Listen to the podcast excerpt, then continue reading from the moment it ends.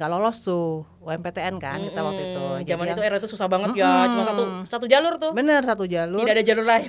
Eh, yang yang ini kan yang sendiri kan kalau yang PMDK kan ada tuh zaman dulu kan Ah, PMDK Zaman ya. zaman itu PMDK. Terus jadi waktu itu MPTN tiga kali, kemudian kita punya kesempatan eh, menghabiskan itu gitu, kita boleh. Jadi yang pertama gue nggak lolos gitu kan, kemudian gue di UPN, kemudian SD, SMP, SMA aja harus berjuang buat naik angkot. Ya udah dulu. Iya kan? Gimana kita gandul gandul Iya, kita kayak gandul. gitu. Eh, Belum lagi. mikrolet. Nah, bener, mikrolet kalau udah penuh gitu dia Oh, nggak bodo mau ngangkut yang gitu kan. Eh, eh. Cepet sampai sekolah. Terus Halo, Assalamualaikum warahmatullahi wabarakatuh Saya Sari Winarno Kembali kita di Rumpi Asik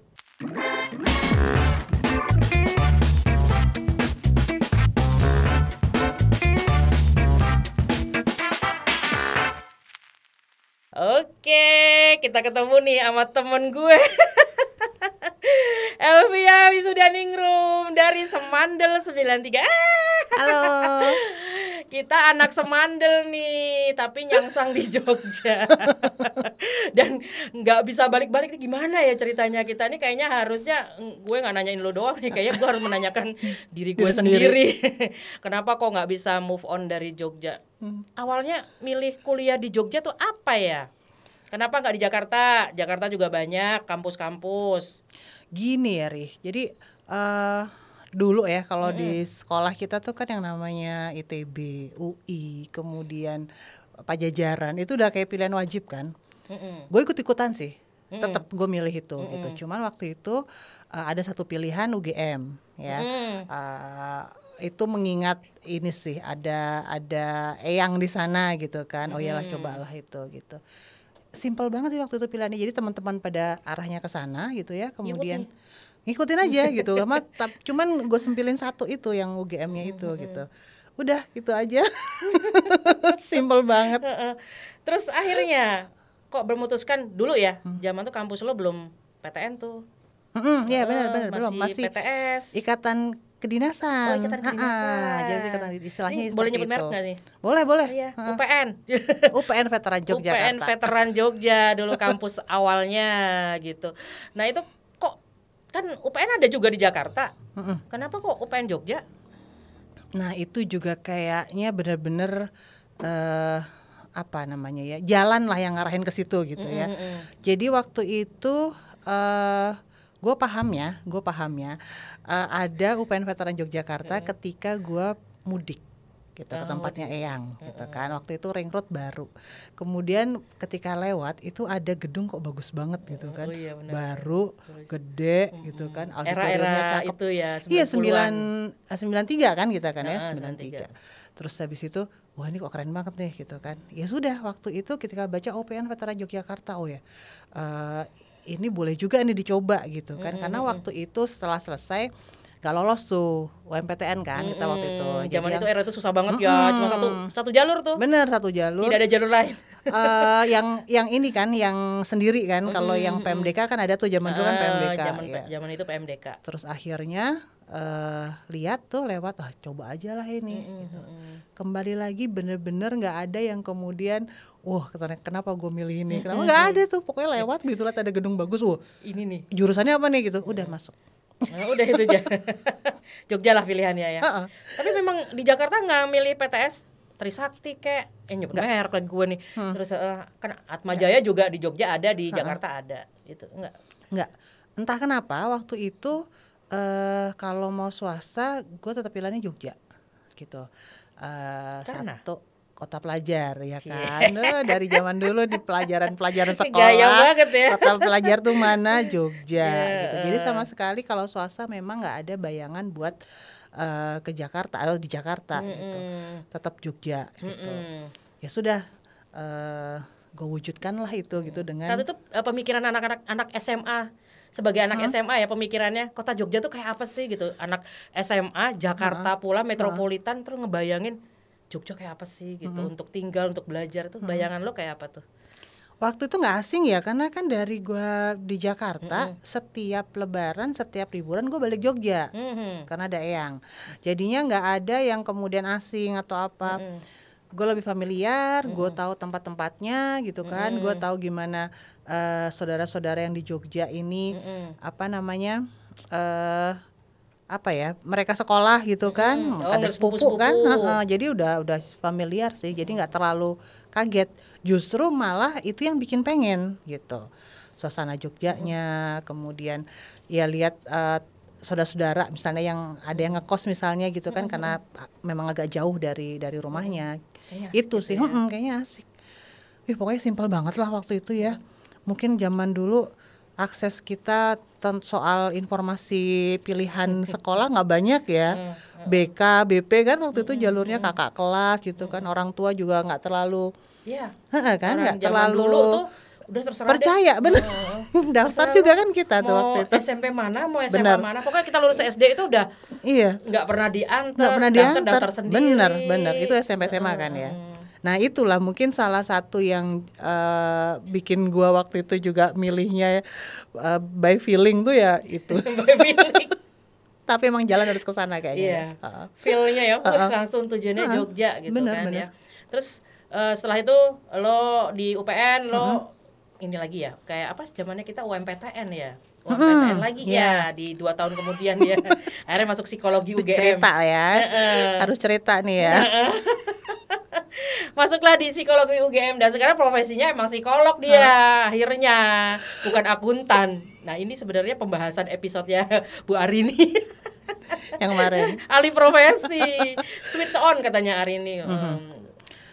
eh Tetap di Jogja itu ya. Tetep. Maksudnya UMPTN gue udah dua tahun ya berarti Ha-ha, ya ha-ha. tinggal di Jogja dan mikirnya nggak pengen ke Jakarta ya maksudnya aku pengen di UI aja deh UMPTN 95 dua tahun kemudian enggak Iya, enggak. Jadi UMPTN dulu kan tiga kali tuh ya, tiga kali. Ini ini pembelajaran juga sih ya buat eh, gua juga buat ke anak-anak gua gitu ya. Jadi waktu itu UMPTN tiga kali, kemudian kita punya kesempatan eh, menghabiskan itu gitu, kita boleh. Jadi yang pertama gua nggak lolos gitu kan, kemudian gua di UPN, kemudian eh, orang tua itu kan masih pengen nih anaknya di kedokteran gitu Oh, kan. gitu. Nah, eh, karena tadi itu gitu ya, gue pengen juga eh, mewujudkan cita-cita orang tua gitu. Gue cobalah lagi gitu. Pokoknya gue habisin jatah gue lah gitu. Biar orang tua juga paham kalau gue udah maksimal nih. Cuman memang waktu itu yang namanya kedokteran gue masih masih setengah niat kan. Takut aja sih waktu itu. Terus akhirnya gue coba yang kedua, eh lah kok masuk ke sastra Jepang UGM gitu. Akhirnya gue gue jalanin, gue Oh, jalanin iya. double sama UPN gitu. Cuman waktu itu masih tetap pencarian tuh, masih galau gitu. Ini apa sih gue mau kuliah apa sih ini gitu kan. Habis itu eh, setahun eh, alhamdulillah bisa kelewat itu. Terus masih ada satu lagi kan jatahnya tuh Ri. Akhirnya gue coba lagi yang ketiga gitu. Tetap pilihan pertama kedokteran gitu. Pilihan pertama kedokteran. Tetap nggak tembus juga. Akhirnya gue masuk ke psikologi Oh, gitu. bisa ya Psikologi pilihan ketiga waktu itu. Dan sekali lagi itu belum ada radar. Belum ada radar di kepala gue psikologi itu dan hati gimana. ya hatinya Ha-ha. belum Jadi waktu itu eh eh, entahlah m- ya mungkin memang digerakkan ya kayak gitu kayak digerakkan terus akhirnya gue ambil itu lolos yang yang ketiga ini psikologi gue ikutin eh gue nikmatin nih di sini nih gitu. Gue seneng nih gitu. Eh, UPN tetap jalan. Alhamdulillah akhirnya dia dua-duanya selesai gitu. Hmm. Dua-duanya selesai akhirnya sampai kepada satu titik ini gue harus milih nih gue nggak bisa eh, fokus di dua-duanya gue harus milih salah satu karena dua-duanya profesi. Iya benar. Dua-duanya profesi. satunya Mm-mm. psikolog. Benar. Terus sastra Jepang lo? Harus cuma lepas. Gugur dia dengan sendirinya. Jadi Eh, kalau di UGM nggak pindah. Hmm? Kan dulu, sebenarnya bisa ta. Maksudnya eh, saat lo kuliah di sastra Jepang UGM, terus lo kuliah juga di eh, psikologi UGM. Bisa Enggak, itu. enggak. Gue lepas yang jadi Oh, eh, sastra Jepang kan cuma nggak boleh ya? setahun, nggak boleh, nggak boleh karena berarti kan subsidi jadi dapat satu orang dapat dua kali Betul, kan, nah, nggak boleh. Jadi waktu itu begitu keterima di psikologi sastra Jepang gue lepas, Hmm. UPN yang masih gue tetepin kenapa? Karena udah terlanjur, Udah lama. iya, situ. udah tahun ketiga itu Oh, kan, udah tahun ketiga. Mm-mm, setahun lagi udah bisa selesai kan. Hmm. Eh, itu sih waktu itu akhirnya sastra Jepang gue lepas eh, yang gue pertahanin UPN sama akhirnya double sama eh, psikologi gitu. Ya waktu itu sih alhamdulillah karena lalu lintas juga mendukung ya kan? Oh, kita lewat sekarang selokan kan? Wah tembus. Wer udah nyampe gitu kan. Motoran gitu kan. Jadi relatif kebantu juga sih waktu itu sama situasi lalu lintas sama lokasi gitu ya. Yang antara ring road utara dengan eh, bulak sumur itu tidak terlalu jauh nggak terlalu jauh dan gitu. ada selokan. Ada jadi selokan selokan tuh kita lewat yang- dalam aja kan Oh, enak betul, kan Oh, lewat oh. jalan pintas ya itu ya. Kira-kira 5 menit 10 menit udah sampai tuh. sampai kampus sampai. sebelah tuh. Heeh, 10 menitan lah. 10 menit nggak nyampe itu. Itu jadi ya memang didukung sama situasi juga sih waktu itu. Ya nekat sih kembali lagi. Nggak ada yang kemudian memberikan eh Vi gitu eh, lu kalau eh, lu kalau misalnya kuliah dua nanti begini gitu Pokoknya itu eh, keputusan sendiri. sendiri orang tua cuman mah boleh nggak gitu ya wes nek kowe iso gitu aja kan Hmm. Eh, bapak juga bilang gitu eh kalau Via bisa ya sudah di, dijalanin aja gitu ya udah Hmm. mau waktu itu boleh ya sudah gue jalanin Ya, gitu. Terus tapi itu masih mudik ke Jakarta dong. oh iya ya kan? jadi kalau kuliah di Jogja Mm-mm. tapi mudiknya ke metropolitan. Mm-mm. libur Ke ibu kota. libur semesteran ke Jakarta nanti lebaran eh, orang tua yang sama adik-adik ke Jogja gue udah standby aja di situ gitu Setiap pulang ke Jog, eh, setiap pulang ke Jakarta ya misalnya. Kangen gak sama Jogja kan liburan semesteran. Pulang ah mudik ke Jakarta gitu ya. Pas sampai Jakarta ada pengen kan ada tuh cerita-cerita anak kos itu ceritanya. Heeh. Saat pulang kok ninggalin Jogja berat ya. Tapi pas sampai di kampung mau balik ke Jogja tuh yang ditunggu-tunggu gitu.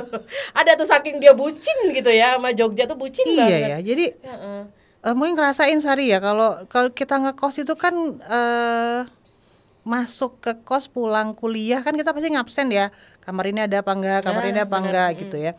Nah biasanya yang bikin kangen itu adalah situasi kayak gitu. Jadi ketika teman-teman itu pasti pada ngumpul kemudian kita pulang kuliah terus habis itu kita cek satu-satu ya sebenarnya dini tinjung misalnya begitu. Eh ada semua di kos itu kita kayak oh udah oh keluarga gue ada semua nih gitu Lengkap lengkap nih lengkap rumah. Heeh, bener Eh, nah itu sih yang bikin rindu aja tapi kalau misalnya ini teman-teman udah pada balik kita di kos sendiri juga nggak betah udah kita pulang aja lah ke rumah lebaran tuh ya. Nah, bener. Puasa hari keberapa itu udah Bener. sepi tuh. nah itu karena gue juga lebaran di Jogja bicu gue paling akhir Oh iya. Ya kan? Tutup pintu kos. jadi Bagian teman-teman udah pada pulang bener itu Titip motor.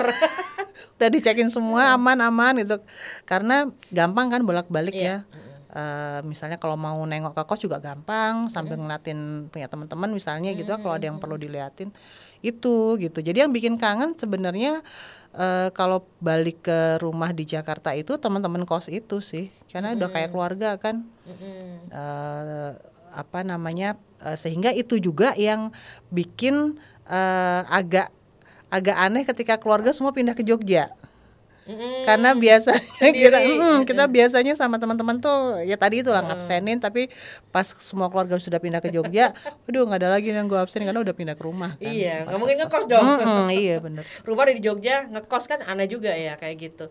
Makanya itu kan ada tuh cerita-cerita anak kos itu. Hmm. Aduh kalau mudik kayaknya aduh kayak berat gitu ninggalin Jogja gitu ya. Hmm. Saat mau balik dinanti-nanti itu.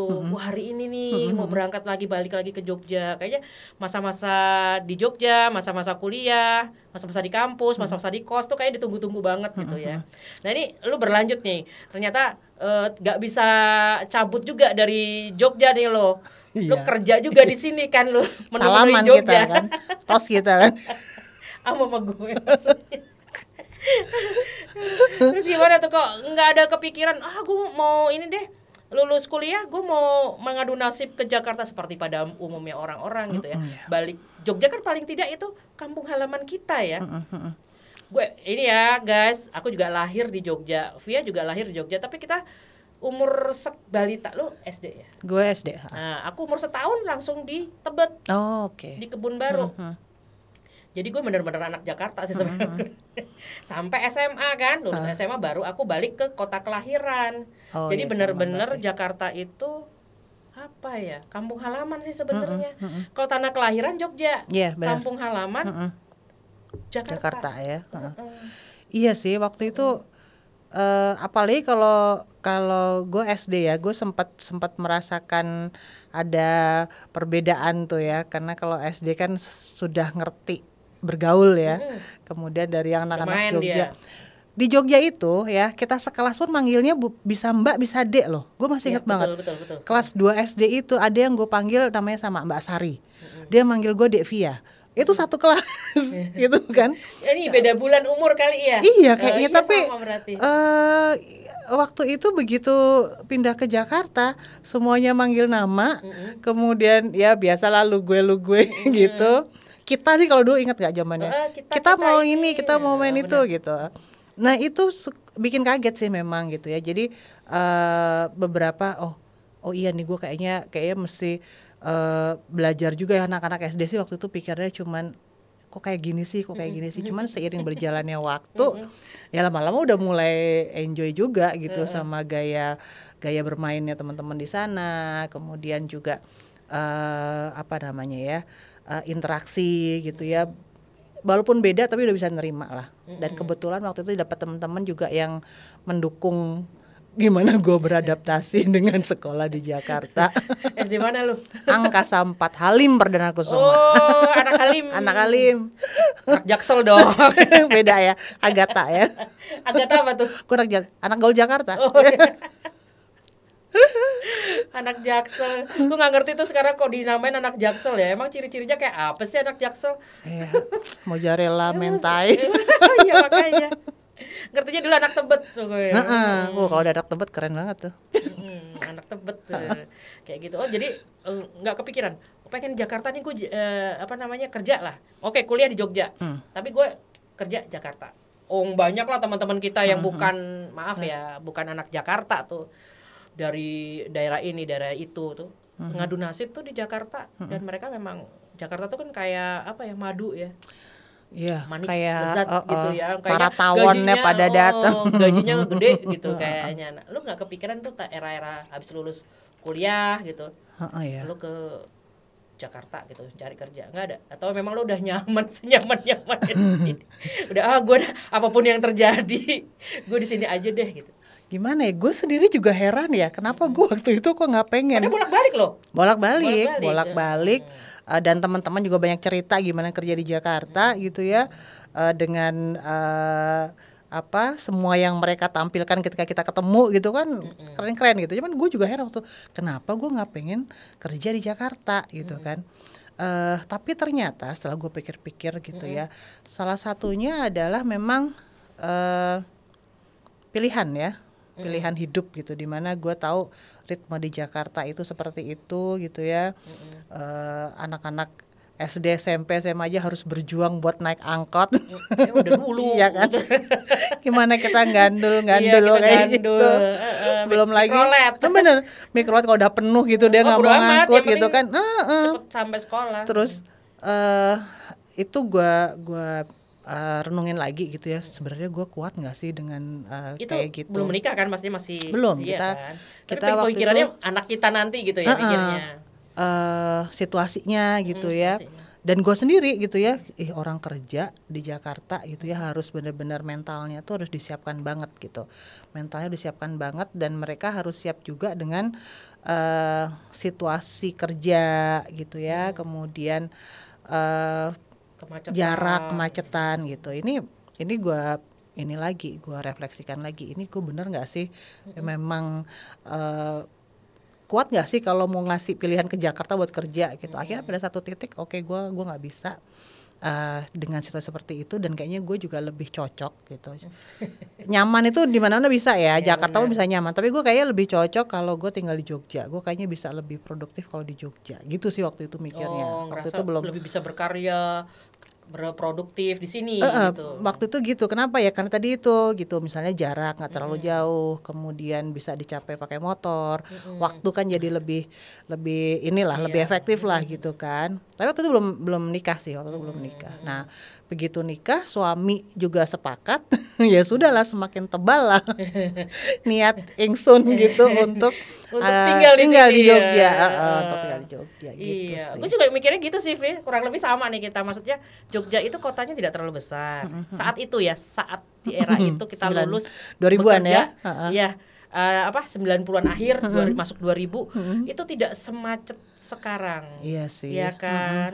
Jadi kita tuh wing udah sampai sana, benar. wing udah sampai Benar. sini. eh apa ya? Apalagi motor ya. Kita Motor, kan motor, tuh motor. hal yang biasa banget kan kalau kalau di sini.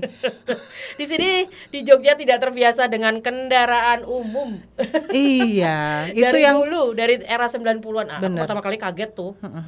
Makanya kita ketemu di halte gara-garanya hmm, ngeliat gue sama sama anak Jakarta penunggu bis. yang ngebi biasa banget naik metro mini mikrolet. Tiba-tiba di Jogja itu yang bis-bis itu Iya. tidak banyak ya, Bener. tidak banyak. Karena mereka rutenya melingkar ya. Mm-mm. melingkar terus agak jauh. Kalau kalau kita dulu kan dia ruas tuh dari sini ke sini balik lagi jadi cepet memang. Nah Iya. itu juga gue belajar tuh. Ini kenapa bis kok lama banget ya muternya ya? Oh ternyata memang modelnya bukan ruas, modelnya adalah eh, rute muter gitu yang bisa jadi nggak nggak kelewatan lagi ketika pulang gitu. Dia harus muter lagi. Nggak- ya nggak itu PP sih. dia. Nggak PP. Jadi eh ya itu ya itu yang yang kita waktu berpikiran kok beda angkotnya sama yang di bener. Jakarta. Awal-awalnya kita anak Jakarta yang eh satset-satset ya. naik ke mana-mana naik metro Angkot mini. aja Mm-mm. eh, mau yang Naik kecil tuh. Kopaja, eh, eh. Bener yang kecil apa sih namanya tuh? sini, Loh kok nggak ada ya yang naik semuanya motoran gitu.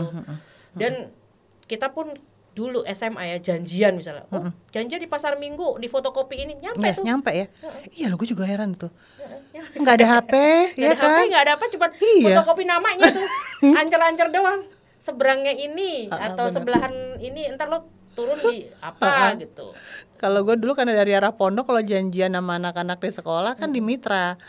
Mitra 21 apa apa sih itu ya Mitra ya apa Nusa oh Nusantara, sorry. Nusantara, Nusantara yang kan di pojokan. eh, di pojokan turun Nusantara. itu ya untuk turun. Heeh, paling di situ. Terus kalau enggak kalau kita habis lari ya kan di eh, Brojonegoro itu Heeh. ya kan Kuningan, udah ah kuningan itu titik-titik itu tuh yang kalau sekarang ini nggak mungkin kalau nggak janjian pakai HP kayaknya nggak mungkin ketemu. Sherlock. Udah Sherlock foto lo, ini lo di sini gitu. udah datang Nggak datang dulu eh, dulu ya udah kalau belum waktunya kita tungguin gitu kalau belum datang Bener. Dan itu selalu ketemu. Iya bener. Di tempat-tempat yang bener-bener nggak pernah ini, Iya, nggak pernah heeh. kita temuin gitu ya. itu tuh eh, iya udah patokannya angkotnya berapa turun di Hmm, mana? Lo turun di mana? Heeh, bisa Terus ya. eh, ini fotokopi apa apa nah itu. Ini nyampe tuh Itu, herannya begitu di iya. Jakarta itu. Nah, makanya waktu itu awal-awal sedih sih kalau Oh, waktu iya. aku tuh di, di Jogja. Sampai berapa bulan? Karena kok ngebis sendirian gak ada orang no koncone blas. Gak ada temen sama sekali. Ya Allah kok pada naik motor ya gitu. Nah makanya ketemu Via Via juga nunggu di ter- ini di Iya. halte depan UPN gue belum pakai motor itu. Iya, gue pakai motor tahun di kedua. ketemu lu di situ gitu. Yang sama-sama kita tatap-tatapan perasaan ketemu di Semandel deh anak ini. Kok ada di tiba-tiba di sini? sini? Ini beneran anak mana ya? Kita jadi kan kayak ragu Ha-ha, ya gitu. Ini beneran teman gue Semandel apa emang mukanya Cuma mirip ada doang gitu doang. kan? Tapi tatapan lo sama tatapan gue sama-sama. Kayak kenal nih, dikenal nih. Kayak pernah ketemu di kantin nih. Ah, iya bener Iya ketemu kayak di gitu ya tuh. Kayak gitu tuh eh kita tapi seneng loh jadi begitu kita ketemu orang di Yang- tempat yang baru misalnya Eh, tuh bener. He- heboh Heeh, heboh heboh heboh dan lebih kekeluargaan ya dan kayaknya ah aduh aman gue ada temennya nih iya. Padahal udah gak ikrip-ikrip amat ya iya SMA ya. oh kita juga hahaha ketemu juga doang, heeh. dan di gitu. sini pun juga ketemu juga jarang kan tapi kayak rasanya aman oh iya gue ada temen nih Iya, gitu gue ada temen lah gitu, yang bisa barengan sama dia kayak gitu, gitu, Iya, benar. gitu. Makanya penting banget kalau ada di satu kota itu ada satu paguyuban atau komunitas gitu dari tempat di mana kita eh, berasal itu karena itu eh, minimal membuat rasa inilah oh ya gua nggak sendiri minimal itu tuh dapat gitu loh. Nah kan kita waktu zaman-zaman kuliah ada IAS iya Jogja. ada ada ya Jogja. gue senang banget loh itu. ikatan alumni Semandel eh, Jakarta tapi di Di Jogja. Jogja, heeh. Hmm, kayak Ya. gitu di Jogja. Sayang gue waktu itu baru sekali ikut ya waktu itu pertemuan tempatnya siapa Dewi ya. Dewi Laksmi. Heeh, Oh iya, anak kedokteran UGM itu ya. Hai Dewi. Halo. Disebut namanya di sepil. Kumpul lagi Waduh jenenge. sama deng. itu dia makanya ini kan mau nanya-nanya juga tuh masalah tadi masalah kenapa milih kuliah habis itu eh, milih kerjaan nah menurut lo tuh Jogja tuh se- gimana romantisnya sih sampai orang tuh rata-rata nemuin jodoh juga tuh di Jogja lu kan juga Iya ya. kenapa lu nggak nemuin jodoh di Jakarta apa di mana gitu di Jogja juga nemunya Sama, nggak jauh-jauh juga ya kan. Seromantis apa nih katanya orang ya? Jogja itu setiap sudutnya Oh, yes. romantis. Terus kalau hujan, Iya. apa? Limanya lima persennya genangan, Ha-ha. sembilan puluh limanya apa? Kenangan. Ya, kenangan. Kan banyak Iya, banget ya. ungkapan-ungkapan Dan begitu ya. itu tuh eh, tapi memang eh, personal ya. Kalau menurut gue ya, eh, gimana Jogja itu diromantisasi seperti itu gitu tuh memang eh, personal eh, tiap orang ya. Ada juga orang yang kemudian nggak mau nginjek Jogja lagi juga ada Iya, karena ada. Trauma ya, iya trauma banget. banget. eh. ada tuh pokoknya gue nggak mau ke Jogja lagi. Ntar ya.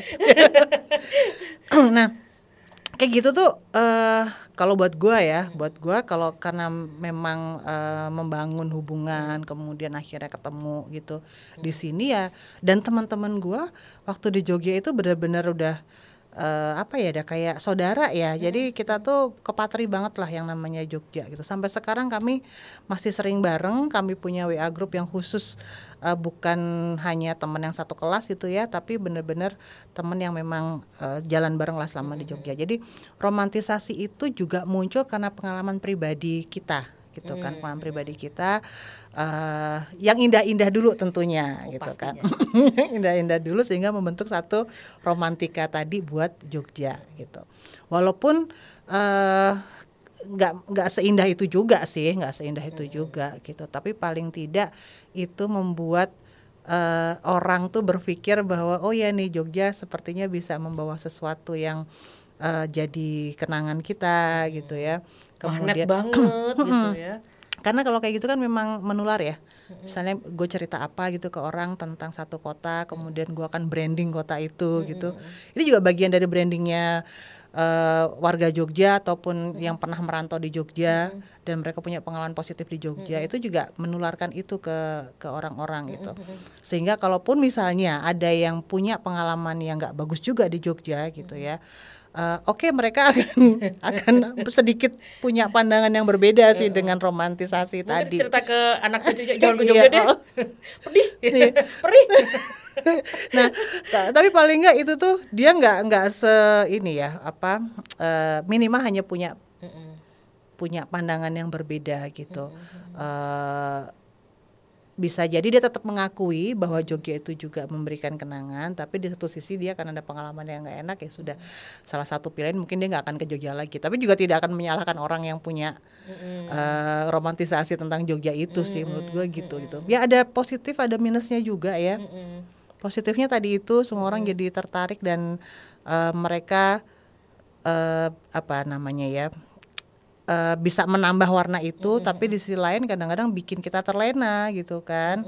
Oh iya Jogja kayak begini kayak begitu. Tapi ternyata ada hal yang bisa kita perbaiki sebenarnya ya untuk menambah. Nggak hanya sekedar romantisasi tadi tapi ada hal yang memang perlu kita tambah kita majukan lagi gitu sih. Mudah-mudahan mulai sekarang udah mulai bergerak nih Jogja.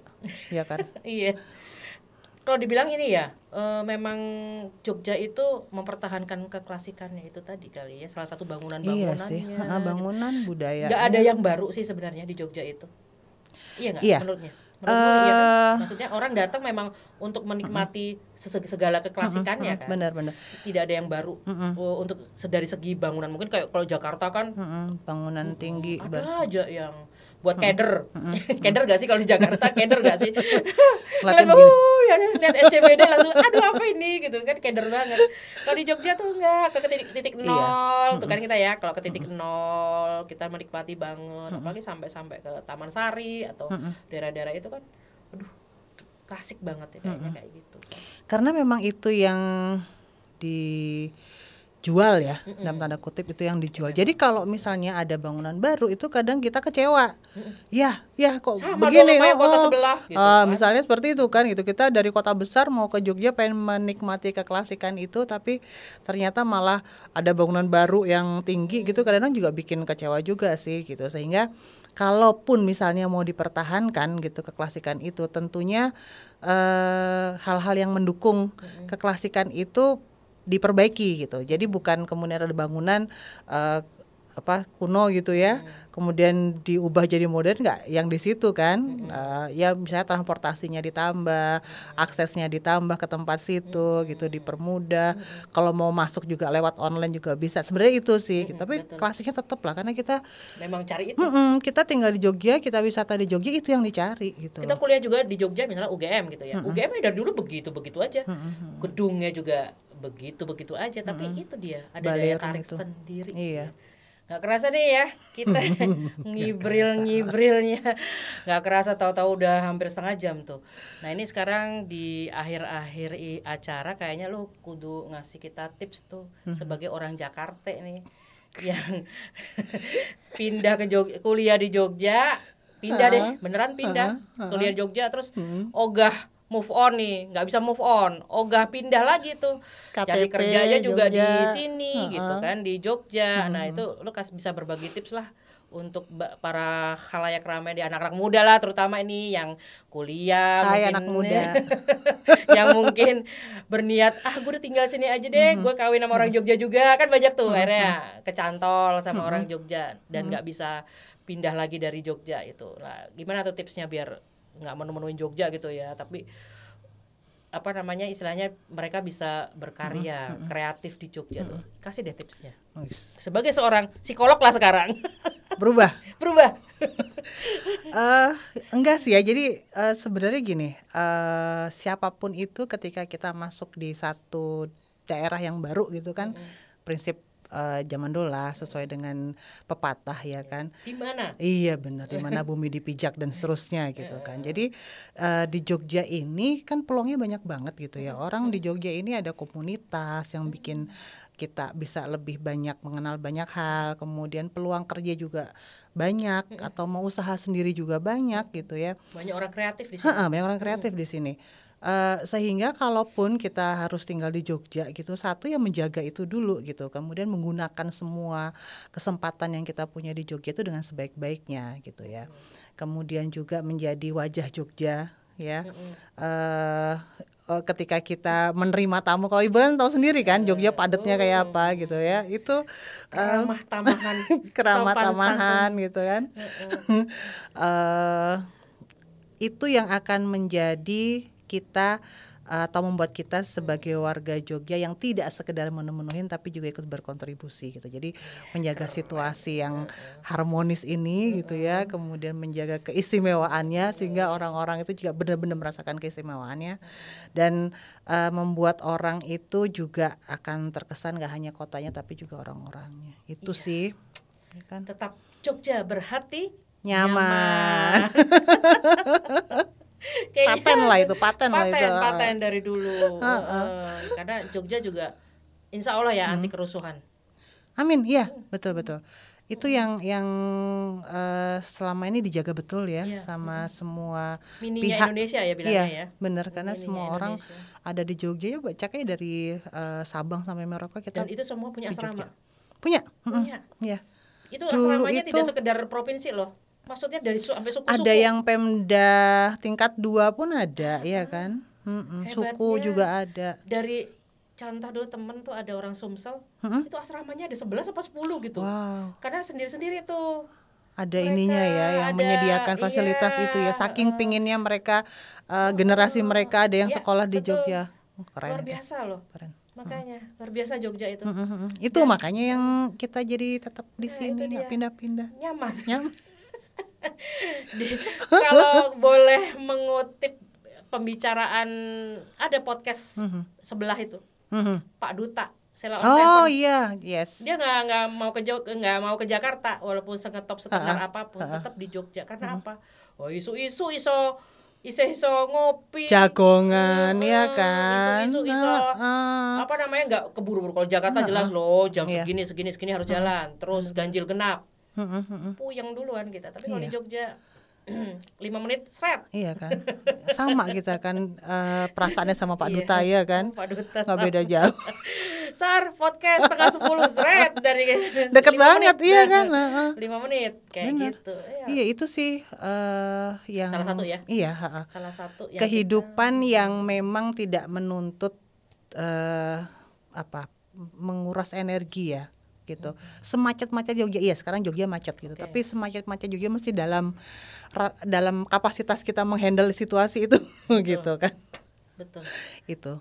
ya enak banget Iya, Iya. itulah. walaupun tiap tahun itu yang mendaftar sekolah kuliah itu Ha-ha. tidak sebanyak eh lebih banyak daripada yang keluar Yang lulus iya. yang lulus Yang yang, lulus juga dekem Yang lulus tuh pengennya di sini ya kan. dekem Ha-ha. juga terus Ha-ha. yang keluar kembali ke kampung halaman udah deh prosentasenya jauh Betul. banget tapi ya alhamdulillah ya maksudnya tidak sampai sesak lah ya Iya. gitu karena makanya dia ini jangan- meluas ya kayaknya Ha-ha. Sleman juga Iya. mulai bebenah diri Bantul juga iya Kulon Progo Kulon Progo sekarang udah arahnya ke sana kan Oh, kalau oh, kita itu lihat jadi pembangunannya. perumahan-perumahan udah maksudnya penyebaran penduduknya gitu tempat tinggal juga Ta- Tapi ini memang jangan sampai bikin terlena kita semua ya. Paling nggak kita udah mesti belajar gimana mem- apa punya transportasi umum yang ideal gitu kan. Karena nggak bisa tuh kan kalau kita tadi eh, yang lulus aja nekem juga di sini gitu kan. Kalau nggak dibarengi sama pengelolaan yang bagus dari pemerintah kota atau pemerintah provinsi kan eh ya bakal ada yang perlu jadi PR tuh nanti. Kalau nggak segera dikelola ya kan. betul. Karena lumayan loh kita udah berapa juta sih di Jogja? Di kan lama kelamaan juga kelihatan juga padatnya. Ya benar. Tiap tahun tiap mahasiswa tahun baru datang gitu. Terbanyak lah itu pelajar memang. Iya. Terbanyak. Sehingga kerasa kalau Ketimbang liburan orang-orang dinas ya. Iya. Orang dinas maksudnya iya. dapat mutasi di Jogja ja- itu maksudnya sedikit lah persentase tapi kalau pelajar tiap tahun iya. gelombangnya itu udah pas udah mesti itu udah mesti. Yang keluar sedikit yang masuk luar biasa. Iya. kayak gitu. Oke Via terima kasih lo udah datang sama-sama gue juga seneng semoga tidak bosen nggak nggak Me- insya Allah. eh, ntar diundang lagi dengan pembahasan sama yang host lain. yang ceria begini mah lupa semuanya dikasih waktu 20 menit ya gitu. Ah, bablas. bablas. Yang ada satu jam 20 menit ya. Oke guys, terima kasih ya sudah menonton podcast Rumpi Asik di episode anak Jakarta yang susah move on di Jogja. Intinya nanti judulnya terserah nih nama tim kreatif mau dibuat judul apa, semoga menarik. Nah, nanti kalau ada yang mau bertanya mungkin ya tentang boleh lah tentang kuliah di Jogja gimana atau pekerjaan atau apa pun gitu ya tentang Jogja nanti bisa nonton di YouTube Rumpi Asik dan komen aja di situ. Insya Allah deh nanti dibalas sama kita semua tim-tim kreatifnya juga. Oke guys, teman-teman, terima kasih sudah menyaksikan Rumpi Asik. Sampai berjumpa lagi di episode-episode menarik selanjutnya. Tetap di Rumpi Asik. Feeling fresh with Rumpi Asik.